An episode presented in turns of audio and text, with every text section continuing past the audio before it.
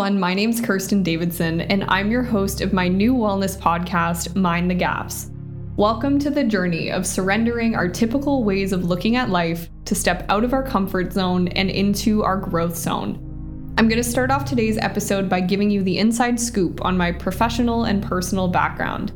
I'll then get into the inspiration and meaning behind the podcast itself. And for the latter part of the episode, I'll be diving into the topic of mindfulness. For all things Mind the Gaps, you can find me on Instagram at kirsten.davidson. That's K I R S T E N dot D A V I D S O N. I'm happy to answer any of your questions, comments, or feedback on the show, or to get a dialogue going. Thank you so much for tuning in, and I hope you enjoy.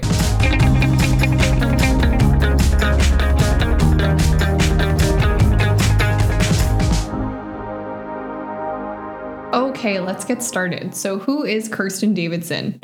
I live and practice as a registered psychotherapist in Ontario, where I work with individual adults, some youth, couples, and families. The therapy practice that I'm based out of is called Peachy Counseling and Family Support in Burlington, Ontario. You can find more details on this practice through any of my social media accounts. As far as my academic background goes, I earned my Bachelor of Arts honors with a major in psychology and a minor in family and child studies, and I got this from the University of Guelph. I followed this up with earning a Master of Arts in Counseling Psychology at Yorkville University. On the personal side of things, I was first eager to become a therapist when I was only 14 years old. Growing up, I thought I might want to be an artist, which then changed into an architect, tried to be a bit more practical, which then changed into a therapist when I had this light bulb moment one day, and this moment can be summed up by a single quote I recently heard from Sam Harris, American philosopher and neuroscientist. He says, Of all the things worth tending to, what's more important than your mind? I'll say that again. Of all the things worth tending to, what's more important than your mind? Upon realizing this as a teenager, I felt that I'd be unfulfilled in any other job, and likely the most fulfilled in this one. As it turns out, I happened to be acting as a therapist well before the job was ever even on my radar. And I'll bring you on a trip down memory lane to explain this a bit more. When I was only six years old, I wrote out an actual psychological analysis for an imaginary character who I called Bob. I created a chart with one column titled Side Effects and another column beside it titled Levels 1 to 4, where I rated Bob's mood based on the intensity of his experiences. Some of these included, and I quote, breathing heavily, seeing a big spider on a door, and my favorite, rolling on the bed mindlessly. This was completely unprompted, not like it was part of a school assignment or anything, since I was only six. I have no memory of doing it, but my parents found a copy of it years ago, and now we refer to my actual clients as Bob. I even included a legend on the side explaining what levels 1 to 4 meant very bad, okay, good, or very good. At the end, I wrote a comments section with the following summary Bob is very unconfident, mixes up words, and goes crazy. And there's more where this came from. My parents found a journal from when I was seven years old where I created a chart to analyze how often my real friends, yes, real friends, got into arguments or fights at school. I drew out columns with each friend's name and the days of the week in rows along the side. I had a section titled Rules that says there are two symbols that you use a happy face and a sad face. If friend X got into a fight on Monday, I would put a sad face under her name, and whoever did not get into a fight, I would put a happy face. And like any good little researcher, I even had a why statement, which says, and I quote, The reason why I'm doing this is because my friends tend to get into fights. So I want to see who gets into the most fights this year. Again, this was unprompted and on my own time. I do remember doing it while I was watching the Disney Channel, I never actually completed the chart, but the thought was there. I remember having some pretty big existential concerns around this age. I remember this one time staring in the mirror and feeling confused and overwhelmed that while I could see myself, there was more behind my eyes that made me me than who I was seeing in the mirror. And not just for me, but for everyone. There's a quote I read recently by American author Michael A. Singer that reminded me of this mirror moment I had. And he says, you are not who you see, you are the one who sees. I'll get into more on the subject of witnessing our own consciousness later today, but for now, we'll leave that with seven year old Kirsten. When I first started high school, I got set up with a career counselor outside of school, where I completed an extensive personality assessment. The counselor told myself and my parents that I scored unusually and equally high on empathy, interpersonal, and intrapersonal skills. It was also at this time that I was shown how poor my math skills were, and the whole architect idea went right out the window. Physics, let alone basic mental math, is not really in the cards for me. In retrospect, I was more in touch with the intuitive parts of myself than I had given credit for until completing that test. I started exploring the social sciences and fell in deep. I took to reading and learning about psychology and philosophy at school and outside of school. For some more context, I'm technically an only child, but my parents divorced when I was six years old and remarried several times. So I grew up with seven step siblings, I've had five step parents, and I've lived in 14 different homes. Now, imagine plopping my young analytical self into all of these environments amid all these people. You can bet I was hyper aware of every little thing and big thing that went on in these homes related to marriages, sibling relationships, finances, religion, loss, substance abuse. Now, don't get me wrong, there was also an abundance of love, attention, belonging, nurturing, and support in my childhood. And I'm beyond grateful to my parents for their unconditional love. It's because of this that I had the freedom to sit around creating psychoanalyses for real and imaginary friends. Now, let's fast forward in time to young adult Kirsten, who picked up a book by journalist and author Johann Hari called Lost Connections Uncovering the Real Causes of Depression. This book sparked my first paradigm shift in thinking about mental health by essentially throwing the traditional and clinical views out the window when I say paradigm shift, what I mean is a change in my underlying assumptions about mental health. And so the book pulled me out of my comfort zone and into my growth zone by challenging my usual way of looking at depression. I started experiencing more of these paradigm shifts and surges of passion, where this inner voice was telling me to speak out in this field and add to the conversations on mental and physical well being, in addition, of course, to being a therapist. But I wasn't ready to get involved because there were far too many gaps in my ways of thinking, feeling, and behaving. I let the forceful pull of my comfort zone draw me back in from the idea of that much growth, especially as a teenager. Of being a voice in the field? No way. I was fitting in and I wanted to keep it that way. For that time, my critical thinking and passion would be hidden from those other than my teachers, family, and the pages of those books. I started getting more comfortable taking up space in this area when I first began working as a therapist. My office is no place to shy away from my skill set and critical thinking. When I started the job, there was no doubt in my mind that this was what I would do forever. I was and am beyond passionate about the work because it embodies a huge part of who I am. I'm so grateful to have the opportunity and honor to help others and myself. Feels like a win win. After seeing clients for about a year and confronting a lot of my own self limiting beliefs and behaviors, that inner voice came back, telling me to speak out, but this time with way more confidence. I realized that the most rewarding part of what I do is seeing my clients experience paradigm shifts that can shake up and alter their entire approach to life for the better. I wanted to help translate these experiences outside of the four walls of my therapy office, and by then, I was in more of a growth mindset to do so. There's a quote by Picasso that says, The meaning of life is to find your gift. The purpose of life is to give it away. This voice was telling me to give it away. Which brings us to present day Kirsten, sitting here after having followed that inner voice, the same one that concerned me with the meaning of life when I was only a child. Except now I have a microphone, and I'm inviting you to engage in this beautiful, transformative, and lifelong journey of minding the gaps.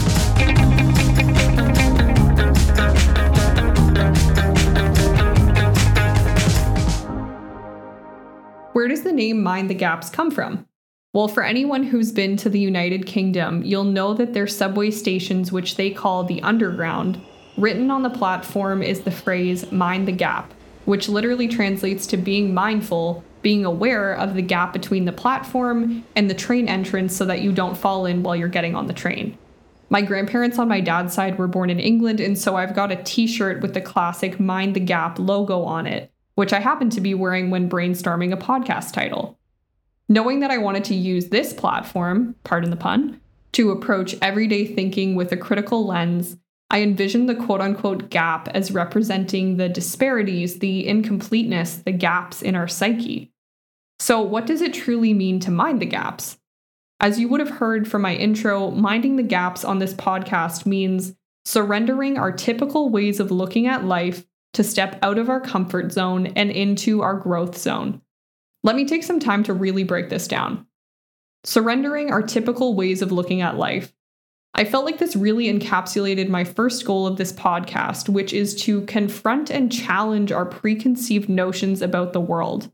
In other words, to trigger paradigm shifts, which, as I mentioned before, are major changes in our underlying assumptions about life. There's a concept founded in Zen Buddhism called beginner's mind. Beginner's mind means to return to an almost childlike state of curiosity and wonder, uninfluenced by what we've come to accept as normal, as habit, as facts about what it means to be human. The phrasing of my mission statement was also inspired by author and biologist Merlin Sheldrake, who wrote the best selling novel Entangled Life, where he covers the ins and outs of fungi and their impacts on the world and on our minds. He describes the effects of psilocybin, otherwise known as shrooms, as loosening our certainties about the world. Canadian and Hungarian author Gabor Mate urges us to question what we know in his recent book called The Myth of Normal, where he refers to our need as a species to bridge the gap between, quote, what we accept as normal and what our essence wants of us. And by what our essence wants of us, he means what might actually be better for us. Gabor describes this as humanity's most daunting challenge, yet greatest possibility. Which leads us into the second part of my mission statement, and that is to step out of our comfort zone and into our growth zone.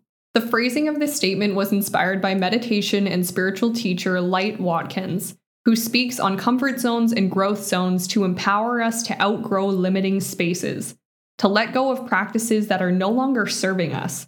Maybe they never did.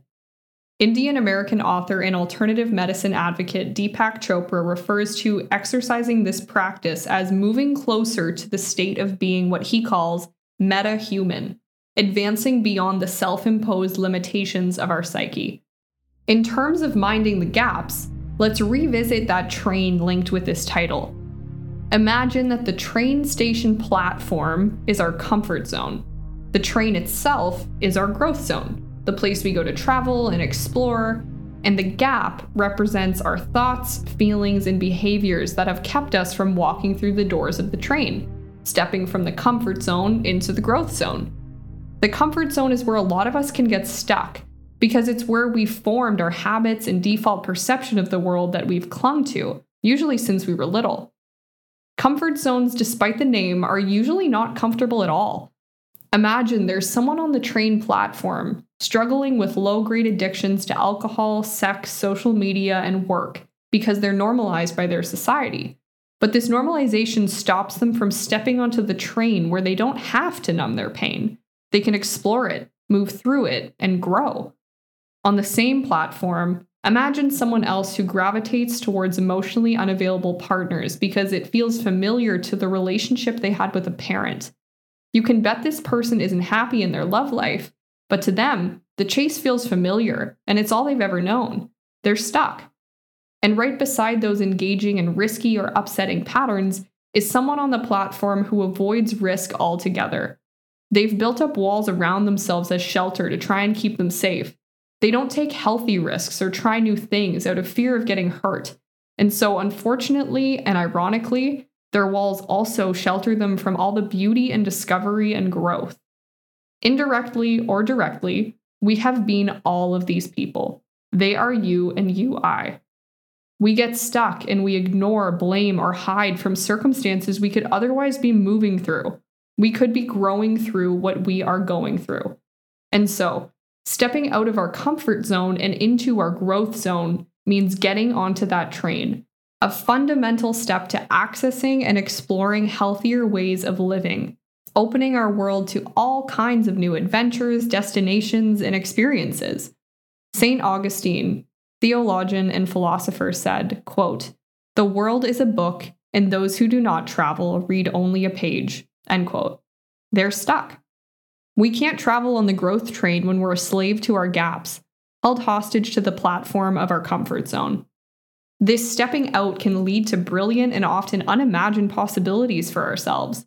We might not even know where the train's taking us, but when there's trust in the process, we'll come to realize that the choice to get moving was always, always better than staying stuck. To do all of this, we must first be mindful of the gaps that we've avoided, the things deep down in there that have scared us or have been falsely assumed as unchangeable, so much so that we've thought it best to stay in our comfort zones, or maybe not even recognized we're stuck there. It's by looking into these very gaps that we'll face our social norms, fears, desires, to transform the act of taking that step into growth from scary or unnecessary to exciting and absolutely necessary for living a full and contented life, free from internal suffering. As I've seen with my clients and experienced for myself, three things can happen when it comes to our attention that we're stuck in a comfort zone on that platform. One, we accept we've allowed our gaps to hold us in our comfort zone, and we're ready to step out into the growth zone. Two, we recognize we're stuck, but we're not feeling ready to take that step into growth, either because we believe it's unnecessary or because we're fearful of change. Sometimes both. Three, we deny that we're stuck altogether, and so we don't believe we need any saving or any growth. As a successful therapist and also as a human being sitting in sweatpants right now, I recognize that it's not my job to try to force change upon anyone. It can be incredibly difficult to get to outcome number one, moving into growth, when we're stuck. It's entirely up to us, no one else, on how we respond to our gaps. What I've witnessed and experienced when we do step into our growth zone is intense gratitude for our pain. Gratitude for our pain because often without pain, we wouldn't be pushed out of our comfort zones. As put eloquently by Buddhist monk Gelong Thubten, it is the compost in the garden that makes the flowers bloom. And to quote my less eloquent daily affirmation card deck, listen, bitch, flowers grow through dirt and shit. Keep going. All this to say that pain has the power to be transformative if we let it. I believe one of the hardest gaps to acknowledge are those that aren't causing us direct pain. Rather, they're just empty spaces that could otherwise be full, whether that's full of love, creativity, forgiveness, sky's the limit. Paul McCartney summed this up well when describing the process of writing a song. He says, At the end of the session, there is not a black hole anymore, but a colored landscape. And we can think of the gaps that way. Let's turn them into colored landscapes. From this, we see that he made something out of nothing. Imagine if we all did this. Now, we don't have to be as skilled as the Beatles, but we have far more creativity in us to share than we often give credit for. So, what I do feel is my responsibility is to advocate for how beautiful and full life can be by unburdening ourselves from the difficulties of living in fear of our gaps, to empower people on what enlightenment can look like and feel like. Life can be so, so much easier if we let it. If we open up to the idea that there's a whole whack of stuff out there that we don't know. We don't even know what we don't know, but we sure as hell won't learn anything new if we believe we already know it all. No matter the outcome of minding the gaps, I'm a firm believer that the amount of love and light we can shed on them will never hurt someone. And as listeners, you guys are likely not here unless you're even a little bit interested in expanding your thinking and in challenging your norms. I touch on this on my therapist profile page where I was asked what I value most in a client, and I responded their commitment to self reflection and their openness to change. I've seen clients transform their entire lives by being mindful of their gaps, hands down the most fulfilling part of the job. I was recently reading a book by American author Gabby Bernstein called The Universe Has Your Back, and she mentions how being conscious of the darkness in the world fuels our desire to bring more light. Being conscious of our gaps fuels our desire to overcome them.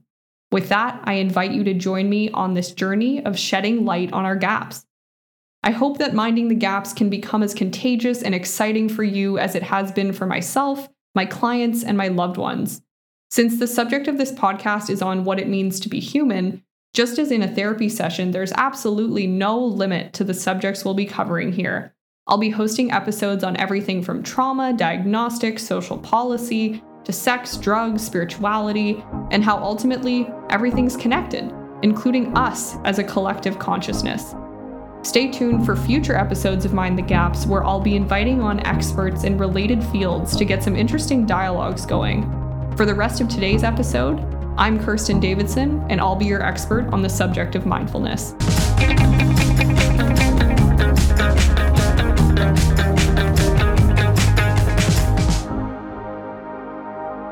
So, by now, you've got a taste of what mindfulness looks like after listening to my explanation of what it means to mind the gaps. Let's go even deeper. To be mindful at its core means to be fully immersed in the present moment.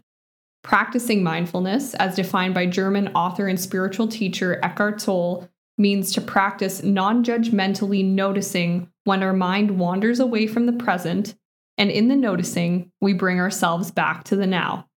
The root of mindfulness as a concept is grounded in ancient Buddhist philosophy, psychology, and religion. Buddhist monk Gelong Thubten says, Mindfulness is not about doing, it's about undoing, sitting with your mind and letting it be. Don't try to chase it away. The term mindfulness has become somewhat of a buzzword in the Western world, especially over the past 20 years as it's become more integrated into psychology practices and related research. Now, I'm all for mindfulness, obviously, but the disappointing thing about this sort of pop culture mindfulness is that there's a lot of focus on the outcome of being immersed in the present without much guidance on how to actually get there, the process. We've got a whole whack of social media messages, quotes, and people saying, just live in the moment, just focus on the present. And well, I don't know about you guys, but when I first got wind of this concept as a teenager, it actually made me frustrated because I thought, okay, yeah, easier said than done. How am I supposed to focus on the present moment when I've got a million other things to think about? How do I shut my brain off? And like most people who first report trying to practice mindfulness or meditation with this sort of misinformed view on it or a surface level of understanding, I believed I was bad at being mindful. This feeling of being bad at practicing mindfulness has been addressed by countless experts who argue that you can't actually be bad at mindfulness. And here's why. Our mind exists in three time zones all at once the past, the present, and the future. John Bargh, social psychologist, uses this explanation to hammer home how, quote, even the most skilled meditators don't exist only in the present, end quote. It's an impossible expectation for us to wipe our mind clean of thought. If we hold this view, we'll get mad at ourselves when our minds won't shut up. And we can see how this creates an internal hostility which is truly the opposite of practicing mindfulness. Let's go back to the definition for a second. Mindfulness means non judgmentally noticing our thoughts as they've drifted away from the present, and in the noticing, we return to the now. By this definition, we wouldn't actually be able to practice mindfulness if we didn't experience our mind wandering into the past and the future, because there wouldn't be any thoughts or emotions to bring ourselves back from. The act of noticing when our mind wanders away from the present is mindfulness, since it's inevitable that our mind will wander. We only tend to think that we're bad at being mindful when we hold this misconception that thoughts about the past or the future are bad, when really, they're an essential part of the process. Before we continue, there are some important distinctions I'd like to make. The first being that getting caught up in stressing about the past or the present is different from mind wandering. In psychology, we call our fixation on the past or present rumination. Rumination means constant obsessive thinking about things that have happened or things that might happen, which unsurprisingly leads us to feelings like guilt, fear, and overall unhappiness. Whereas mind wandering has been regarded in the literature as a positive, constructive daydreaming characterized by pleasant thoughts. A 2017 study found that mind wandering facilitates healthy self reflection and exploration of inner feelings from a positive lens. It's actually essential for creativity, goal planning, and overall happiness. Philosopher and neuroscientist Sam Harris has discussed this on his podcast called Waking Up. He shared that some of his greatest ideas have come from going on a walk without any distractions, no headphones, just him and nature. It's often rumination or distraction that gets in the way of mind wandering, and it's been argued that we actually need more of this healthy wandering. So, stepping into past and future time zones is not all bad. In fact, if we didn't have the capacity to reflect on our lives or make plans, we'd probably have died off as a species since these modes of thinking are essential for basic survival. Our minds can, will, and even should at times drift. It makes sense then that there's an optimal amount of reflecting and planning necessary for our well being, and we breach that optimal threshold when we reflect or plan unnecessarily. How do we know when it's unnecessary? Well, check in and reflect if you're reflecting or planning is causing unease and is getting in the way of witnessing and experiencing most of your life unfolding right in front of you right now. If the answer is yes, then you've been ruminating. A good test to check in on how often we're mindful is to ask yourself if you can recall what your friend who you were having lunch with said two minutes ago, what your partner told you that their plan was for today, or what the words on the page of your book meant before you flipped it. Excluding those who might suffer from dementia, if we can't explain any of these contents, we were not being mindful of the goings on around us, no matter if we were ruminating or mind wandering. And we do this all the time. In his book, The Power of Now, Eckhart proposes that we can maximize our time in this optimal zone of presence by setting aside only the necessary amount of time to plan and reflect. Otherwise, we'll miss what he calls the power of now, the beautiful and complex moment to moment experience that is our life. And well, that's all we've got. To quote Ferris Bueller on his grand day off, life moves pretty fast. If you don't stop and look around once in a while, you could miss it.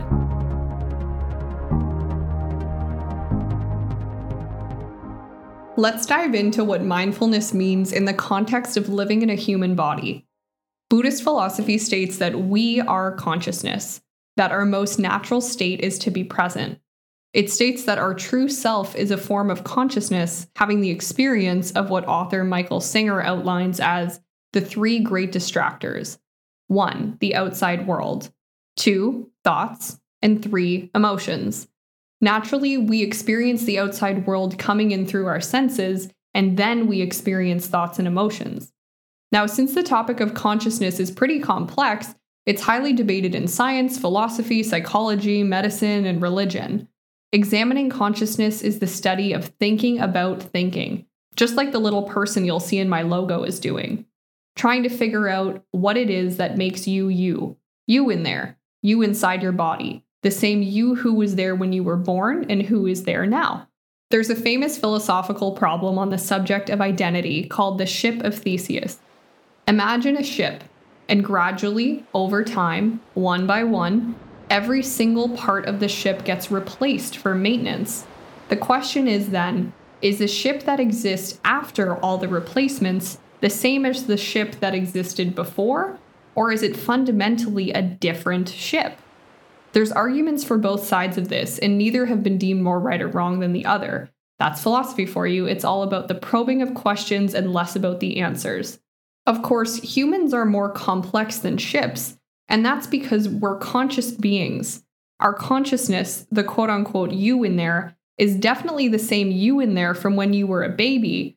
Yet, like that ship, most of the cells in your body have been replaced and regenerated over the years. You certainly don't look the same as a newborn, yet you'd probably get some weird looks if you claim that you are not the same you who was born into this world. For sake of this conversation, please feel free to identify your consciousness as whatever feels most right to you. Whether you'd like to refer to this as you in there, as Michael Singer does, spirit, soul, inner self, essence, consciousness, anything that feels right to represent the consciousness that exists within but also beyond the limitations of your body, mind, and experiences. Let's bring those three great distractors to center stage the outside world, thoughts, and emotions. As I said before, the outside world comes in through our senses, and we experience thoughts and emotions from the data that has been collected. This is a very important point. We experience the world, thoughts, and emotions. This means that we are not our thoughts and emotions. Rather, we are experiencing them as a response to our exposure to the outside world. This idea might feel a bit scary. If we're not our thoughts, emotions, and experiences, what are we? For most of us, our automatic assumption is that we are all of these things. But rest assured that since we're not ships, we don't risk losing ourselves as our thoughts and ideas change, as our emotions change, as our bodies change. There's an exercise that Deepak Chopra suggests in his book Meta Human that I thought we could try together. Take a second to sit or lie down comfortably in a silent space. If you're driving or you're in a loud, crowded place, come back to this later and try it before bed sometime. When I say go, we're going to stare up at the ceiling. Pick one spot to fix your gaze on, and try to hold an empty space in your mind, void of thought and feeling, just staring, even just for a second. Okay, go.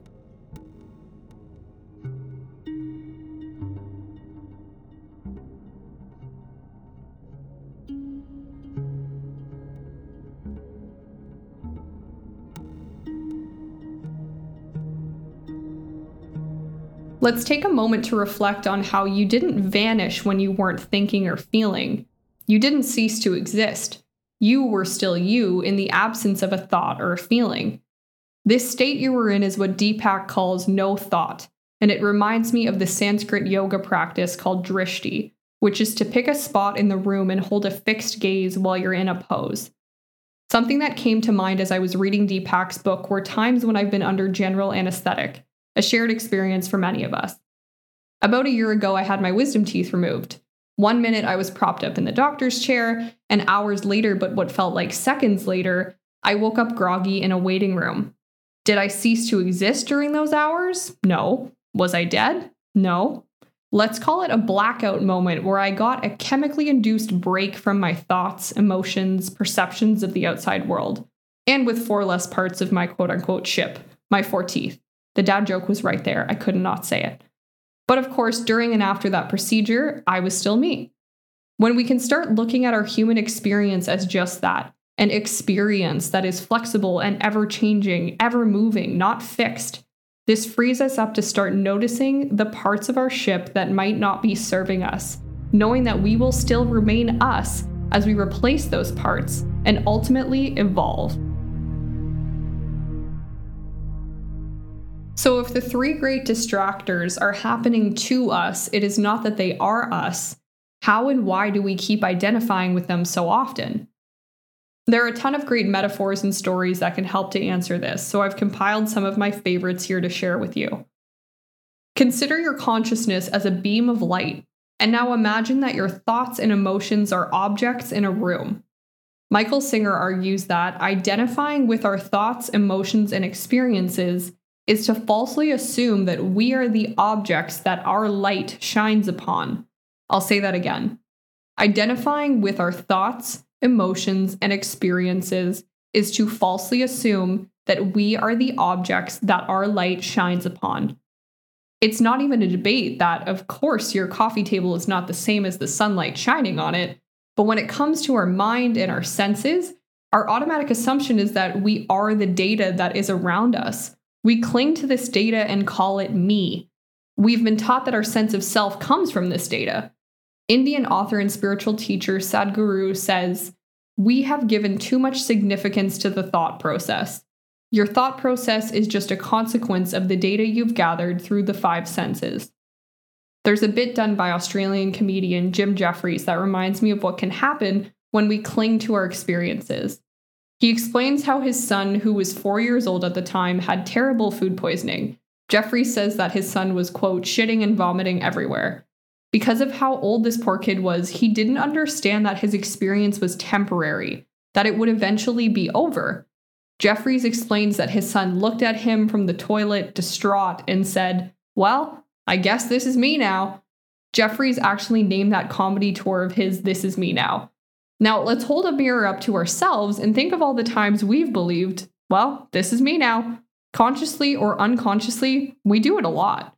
This has become an inside joke between my family. When we feel like life isn't going our way, we'll say, well, this is me now, to make light of how easy we let our minds tell us that we're a slave to our experiences. Default mode for most is that when we experience pain, we either cling to it or avoid it. Either way leads to suffering because suffering comes from our resistance to accepting reality, even when reality is painful. As an example, let's say a child loses a parent in a plane crash, and as an adult, they refuse to ever travel by plane. They've let their past define their future because they cling to that loss. They've said, This is me now. I'm the person who doesn't fly. Now, let's say the same child internalizes this loss. They blocked out the fact that it even happened, but now every time they travel by plane, they have a panic attack. They have also let their past define their future. By shoving it down, it's forcing its way back up in the form of anxiety. They'd also be saying, This is me now. I am someone who has a panic disorder. Clinging and avoiding are both forms of denying reality as it is today. They both involve letting our experiences define us. So, getting back to these examples, let's say we strip away all the suffering, whether it's at the forefront or shoved in the back of our mind. You in there are still there, even without the suffering. Clearly, there's more to us than all of this feeling and emotion stuff that we experience. Founder of the therapeutic intervention Internal Family Systems, Richard Schwartz, refers to our thoughts and feelings as quote unquote the noise. And the common assumption is that we are the noise when really we are the peace that lies beneath it. Consciousness is the peace that we can return to when we surrender to reality. Now, it might sound like a big ask to surrender to the death of a parent. And in an entirely different and non comparable way, it's a big ask to surrender to shitting and vomiting. But I'll tell you, it sucks a lot more for the person who believes that without a doubt, their pain will never end and that it defines who they are as a person. We've all been that person. Maybe we're them right now, but we just don't have to be. We have the power to free ourselves, and that in and of itself is pretty amazing. As philosopher Carl Jung said, quote, I am not what happened to me. I am what I choose to become. End quote. We can't take responsibility for the innumerable amount of things that have had to happen to lead you to this moment right here and now, but we can take responsibility for how we react to the world as it appears in our consciousness. Understanding that we're separate from our thoughts, feelings, and experiences puts us in a way, way better position to practice the art of noticing what comes into our consciousness. This is because when we notice our thoughts and emotions, we are, by definition, an observer of these experiences. As Deepak says, the awareness of a thought is not a thought, because it is an observation of a thought. I've seen and experienced greater success taking on the role of the observer by thinking of the observer as a sort of third party. I like to imagine being lifted out of my body and tapping myself on the shoulder to bring me back to the present. This noticing has been given many names in the literature, and my go tos are drawing back or witnessing consciousness, both of which I've used with clients to describe the act of observing one's own thoughts and emotions as a sort of zooming out. When we're zoomed into the three great distractors, we don't have a clear picture on reality, but when we're zoomed out, we gain a bird's eye view on our distractors and we can see more clearly what thoughts and emotions are present, maybe even why they got there to begin with, and we can then decide how we'd like to respond to them. If you're wondering when you return to the present, the exact moment when you noticed you were not present is also the exact moment you came back to it. It's as uncomplicated as that. Michael Singer says this practice is like turning a light on in a dark room. As soon as the light is on, the darkness is immediately gone. As soon as we've caught ourselves lost in thought, we're back in the present. We can think of this moment of wakefulness as similar to the moment when you wake up from a vivid dream when you need a moment to reflect and pull yourself back to earth before getting out of bed, or when you're lost in thought and a friend says, Hello, where'd you go? when you're zoned out. American meditation teacher Joseph Goldstein notes how, for as many times as we are lost in thought, exactly that many times we've awakened from being lost. And it's important to pay attention to what it feels like to wake up. Now that we understand the ins and outs of how we experience the three great distractors the world, our thoughts, and our feelings it's time to make friends with them. This brings us to the final and defining feature of mindfulness, which is to hold a space of non judgment when we notice that our mind drifted. Let's put you in the seat of the observer, the seat of consciousness. You've just noticed you were zoned out. Now what? We're zoomed out of our thoughts and emotions. What do we do with them? I was listening to a reflection from Goldstein the other day, and he said how important it is to notice the quote unquote tone with which we approach our emotions and thoughts as we've noticed them. Is it judgmental or compassionate? Judgment looks like telling ourselves we're defective, unskilled, or even failures for having zoned out. When we go down that road, we're spending even more time away from the present because we've dove right back into the negative thoughts and feelings about how we were lost in our thoughts and our feelings. This is not mindfulness. This is simply recognition that our mind wandered and then punishing ourselves. Compassion looks like meeting our thoughts and emotions with openness, curiosity, and acceptance that our mind drifted. Mindfulness is not about running from our thoughts and getting mad when they catch up with us. It's about practicing our ability to compassionately return to our natural state, the present. And we now know three very important things that can help get us there. One, everyone ruminates, everyone mind wanders. Two, you are not your thoughts, emotions, or experiences. You are a conscious witness to these experiences. Three, your mind drifting is essential to the process of mindfulness. If it didn't drift, we couldn't bring it back. Although we're not our thoughts or our feelings, we can't deny our experience of them. We've got to face them to go beyond them, just like the mind the gaps metaphor of facing the gap so we can get onto the growth train. Getting curious about our thoughts and emotions essentially describes the process of going to therapy, which is why I believe the therapeutic process requires so much courage to really sit and be with our mind. It can get pretty overwhelming in there in our mind when we're caught up ruminating. So, for a lot of us, we mask these thoughts and feelings by keeping busy or drowning out the noise with substances. Whenever I talk about this, I'm reminded of a song written by Canadian indie rock band Mother Mother called Sick of the Silence. In an interview during the COVID 19 pandemic with the lead singer, Ryan Guldemond explains how the song was a response to how loud his thoughts became, deafening even, in the silence and boredom of his home during lockdowns. So, yes, it can be really, really challenging to sit with our thoughts and emotions. It can be hard to be present, especially when the thoughts and emotions are painful. The good news is, when we really work to understand them, we transcend them, we go beyond them, Otherwise, they just keep coming up again and again. We can confront the darkest parts of ourselves to move into growth and wellness. And my go to line for this is from Gabor Mate. He says, Trauma that is not transformed will be transmitted. I'll say that again. Trauma that is not transformed will be transmitted. To help explain this, I like to use the following analogy. Shoving down and or clinging to painful thoughts and emotions is like trying to hold a beach ball underwater. One, this gets pretty tiring. And two, the moment the wind blows the wrong way, the moment something doesn't go our way in life, all that stuff comes shooting up to the surface. So I say, let it. Let it come to the surface so that we can identify what it is and then deflate it. We take back the power from our pain when we address it with compassion and curiosity. You can then get back to floating, bobbing, and diving without any fear of all the pain coming up because you've already addressed it. You've disempowered it by getting familiar with it. When we're in this zoomed out state of noticing and making sense of our thoughts and emotions, let's ask ourselves one very important question Is there anything I can do to change how I'm feeling, thinking, acting?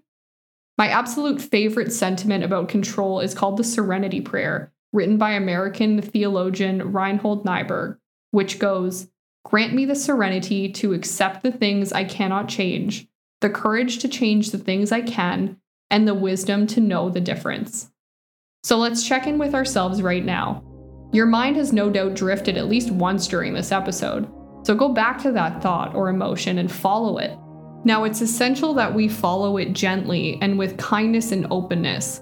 So, I want you to imagine a younger version of yourself, a childhood version, Picture yourself taking their hand as they guide you down this thought path. Ask your inner child, what was the thought or feeling? What in the outside world could have sparked this thought or feeling? Or what in my inner world sparked it? What am I feeling now? Get familiar with it before arriving at the final question. Is the thing I'm thinking about within my control, or is it out of my control? If it's within your control, take some time today to attend to it Give yourself the credit to courageously change the things that you can change, even if for today that's just the consideration of change. This might be as simple as I remembered I left my candle burning at home, and I felt panicked, a tightness in my chest. What will I do? I'll turn this car around now and I'll go blow it out. Or it might be as complex as I felt depressed because my partner left me last week. What will I do? The answer is not as straightforward as blowing out a candle, and so it requires more thought. Maybe changing means processing this loss in therapy or with family and friends. If the thing is not within your control, ask yourself if you need to sit with it a bit longer before letting it go. Give yourself space to feel it so that one day, maybe even today, it dissolves and you evolve. Maybe you're reflecting on the loss of a loved one. Maybe you're already doing everything you can to work through this grief, and all you need is a hug rather than more help. It's like having a wound that's still aching even after it's been properly tended to. The ache is part of the heal. Whether we are courageously changing the things that are within our control or surrendering to the things outside of our control, we are accepting reality as it is. Through this acceptance, we can't be in suffering because, as I mentioned earlier, suffering only comes from resisting pain. Mindfulness helps us use pain as a tool for growth. Mindfulness helps us recognize when we need more time spent on reflecting or planning. And then, once we've acted accordingly or surrender, it frees us up to be fully immersed in the present, to notice the beauty and honestly incomprehensible wonder of the world. A fireball exploded 13.8 billion years ago, and now you're driving home to blow out the man made candle you left burning. How insane is that? Think of the innumerable things that have had to happen for the world to appear as it is right now in our consciousness. It'll never stop blowing my mind. There's so much to be in awe of in our grand universe and in the little universes within ourselves. Let's keep tuning into this and then never stop.